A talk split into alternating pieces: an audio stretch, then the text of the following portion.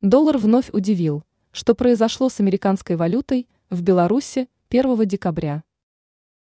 Начало календарной зимы выдалось удачным для денежной единицы США. Американская валюта не просто вернулась к росту на белорусской валютно-фондовой бирже, а продемонстрировала серьезное укрепление. То же самое сегодня произошло с китайским юанем.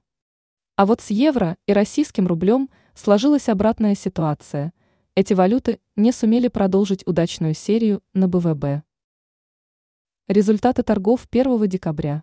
В заключительный день валютной недели доллару удалось исправить последствия вчерашней осечки. Американец подорожал сразу на 0,284 десятитысячных пункта, плюс 0,91%, и стал стоить 3 белорусских рубля 13,84 копейки. Евро потерпел первое поражение с 23 ноября.